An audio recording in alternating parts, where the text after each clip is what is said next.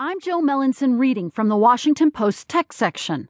A first look at the path NASA astronauts will walk when the U.S. launches humans into space again. By Christian Davenport.